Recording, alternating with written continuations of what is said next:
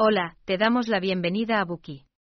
Hoy descubriremos el libro, Tus zonas erróneas.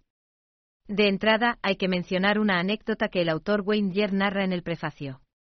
Un conferencista trató de convencer a un grupo de alcohólicos de que el alcohol era una sustancia maligna, utilizando dos recipientes, uno lleno de agua pura y el otro de alcohol puro. Colocó un gusano en cada recipiente y observó cómo el gusano que estaba en el alcohol se desintegraba, mientras que el otro permanecía ileso. ¿Qué se puede deducir del experimento? El conferencista intentó transmitirle a la audiencia los peligros del consumo de alcohol, pero lo que ésta aprendió del discurso fueron sus beneficios. La moraleja de la historia es que las personas interpretan las cosas en función de sus valores, creencias, prejuicios e historia personal. En tus zonas erróneas hay muchos ejemplos de este fenómeno, en los que se muestra cómo las personas oyen y perciben las cosas de forma diferente, muchas veces basándose en sus prejuicios e ideas preconcebidas. Este libro pretende ayudarnos a ser más conscientes de nuestros patrones de pensamiento y a superar dichos patrones negativos que nos impiden llevar una vida plena. Su autor, Wayne Dyer, fue un orador y escritor de fama mundial especializado en superación personal y crecimiento espiritual. Es autor de más de 40 libros, 21 de los cuales fueron superventas de The New York Times, entre ellos Deseos cumplidos, 10 secretos para el éxito y la paz interior, y El poder de la intención. Además, produjo varios programas audiovisuales. Dier se doctoró en orientación educativa en la Universidad Estatal Wayne, y fue profesor auxiliar en la Universidad de San Juan. Gracias a su trayectoria como docente y psicólogo clínico, se percató de que existía una demanda generalizada de principios de autodescubrimiento y crecimiento personal, por lo que se propuso poner dichas ideas a disposición de un público más amplio. Tus zonas erróneas, su primer libro dirigido al público general, fue lanzado en 1976 y se convirtió en una sensación mundial que impulsó su carrera como escritor y conferencista. Las palabras y discursos de Wayne Dyer han ayudado a innumerables personas, con mensajes inspiradores de superación personal e iluminación espiritual, animando a lectores y oyentes a aprovechar todo su potencial, superar las creencias limitantes y fomentar una mentalidad positiva. El libro comienza presentándonos el concepto de zonas erróneas, es decir, aquellos patrones de pensamiento y comportamientos negativos que nos impiden aprovechar todo nuestro potencial. Según Dier, dichas zonas erróneas son el resultado de una programación externa, es decir, de los mensajes que recibimos de nuestros padres, profesores y la sociedad, y pueden modificarse conscientemente. A continuación, Yer enumera una serie de zonas erróneas concretas, como la culpa, la preocupación, el miedo, la inseguridad en uno mismo, el convencionalismo, la independencia y la ira. Para cada una de estas zonas, ofrece consejos prácticos sobre cómo identificarlas y eliminarlas, así como técnicas para desarrollar creencias y comportamientos positivos y empoderadores. A continuación, analizaremos el contenido principal del libro en las siguientes tres partes. Primera parte, la ilusión de las convenciones. Segunda parte, la ilusión de la independencia.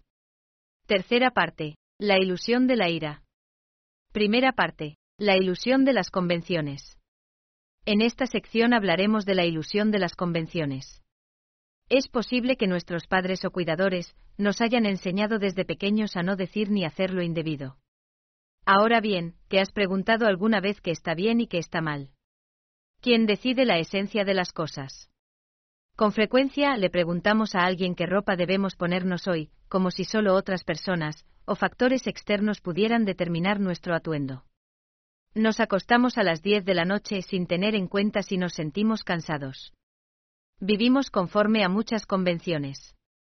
¿Alguna vez has sentido que algo no marcha bien? Las personas suelen obedecer una serie de normas y principios sin preguntarse si se ajustan a sus valores y creencias. Tales creencias suelen basarse en expectativas e ideales de la sociedad que no son necesariamente ciertos o útiles para el individuo. De este modo terminan atrapados en un círculo vicioso, en el que hacen lo que creen que deben hacer, sin tener en cuenta lo que quieren o lo que más les conviene. Esto puede crear muchos malentendidos, creencias limitantes y dudas sobre uno mismo, lo cual recibe el nombre de zona errónea. Es fundamental que evaluemos estas creencias y determinemos cuáles son realmente beneficiosas y cuáles no nos sirven. Liberarse de dichas expectativas puede ayudarnos a sentirnos más realizados y felices. No hay nada absolutamente bueno o malo, y por lo tanto, no hay espacio para el debería. Si una convención o norma interfiere con nuestra salud mental y nuestra vida cotidiana activa, no es saludable. Si obedecemos las normas pero al mismo tiempo pensamos que son negativas y perturbadoras, hemos renunciado a nuestra libertad de elección y dejamos que factores externos nos controlen. En el libro el autor nos ofrece una cifra sorprendente. Se calcula que aproximadamente el 75% de la población mundial tiende a enfocarse más en los factores externos que en los pensamientos y sentimientos internos, lo cual implica que probablemente tú también seas uno de ellos. A continuación, el autor introduce un concepto llamado locus de control interno y externo, que se entiende por locus de control externo. Las personas que tienen un locus de control externo priorizan las opiniones de los demás, las normas sociales y los logros materiales sobre su propia voz interior y sus valores. Para ilustrarlo, el ejemplo de Bárbara es uno de los mejores. Bárbara era una clienta que presentaba problemas de obesidad y diversas dolencias menores. Responsabilizaba a su madre, quien la obligaba a comer cuando era niña, a su marido, ya que no la valoraba, y a sus hijos, quienes eran unos desconsiderados. Se veía a sí misma como una víctima de su entorno, externalizando sus problemas y buscando soluciones externas. Sin embargo, gracias al asesoramiento psicológico, Bárbara se dio cuenta de que su infelicidad y sus quejas eran el resultado de sus propias decisiones. Reconoció que comía demasiado y no hacía suficiente ejercicio. Decidió cambiar sus hábitos alimentarios por pura autodisciplina, y en lugar de una galleta, se recompensaba a sí misma con pensamientos que le recordaban su propia fuerza interior. Tras una larga lucha, fue sustituyendo las reglas que le imponían por sus propias reglas personales. Ahora es una mujer delgada y alegre. Comprendió que los culpables de su sufrimiento no eran ni su marido, ni sus hijos, ni su madre, ni las estrellas, sino ella misma. Ahora tiene el control de su cerebro.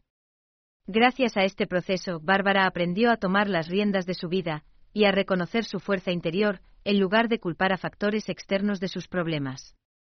El resultado de guiarnos ciegamente por las convenciones y creer en el concepto de lo que está bien y lo que está mal no solo nos convierte en seres controlados por el mundo exterior, sino también en seres indecisos.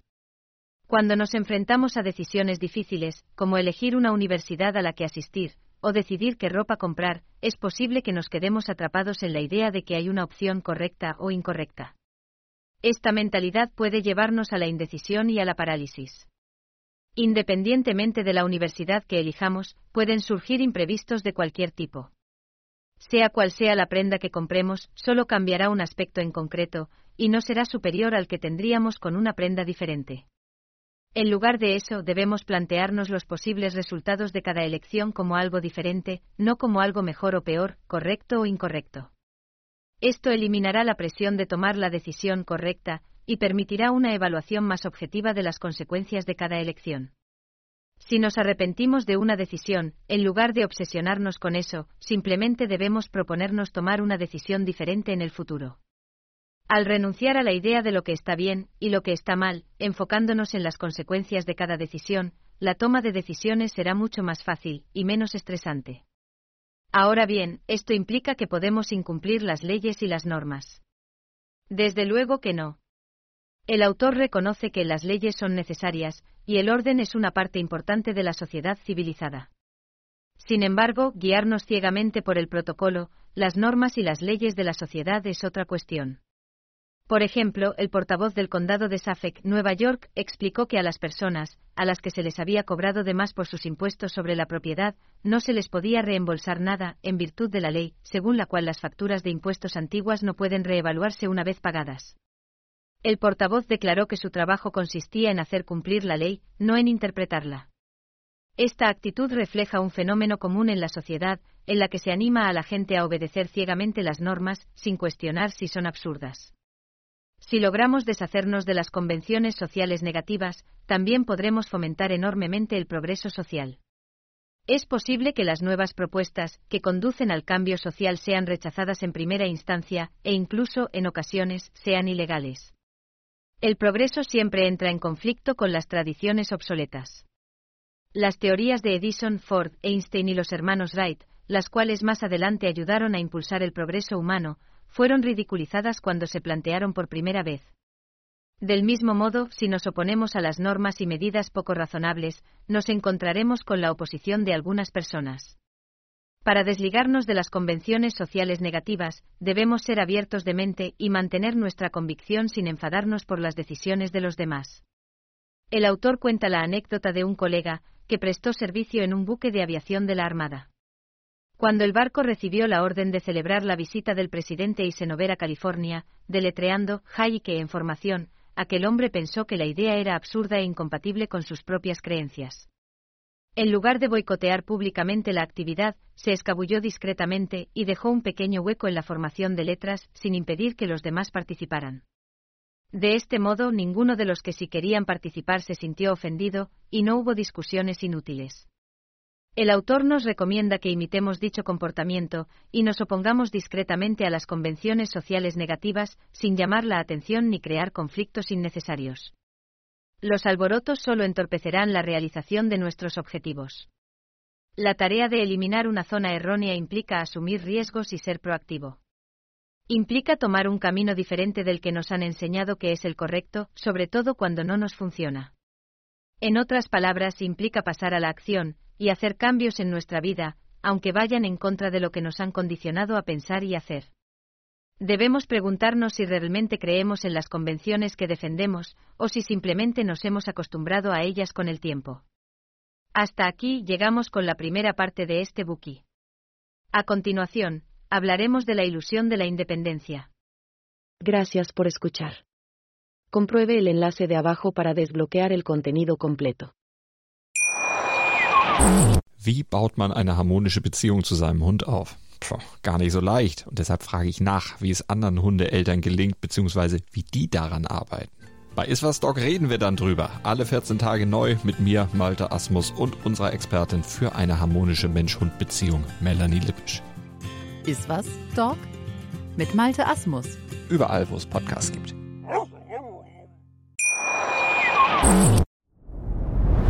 Dir hat dieser Podcast gefallen? Dann klicke jetzt auf Abonnieren und empfehle ihn weiter. Bleib immer auf dem Laufenden und folge uns bei Twitter, Instagram und Facebook. Mehr Podcasts findest du auf meinpodcast.de.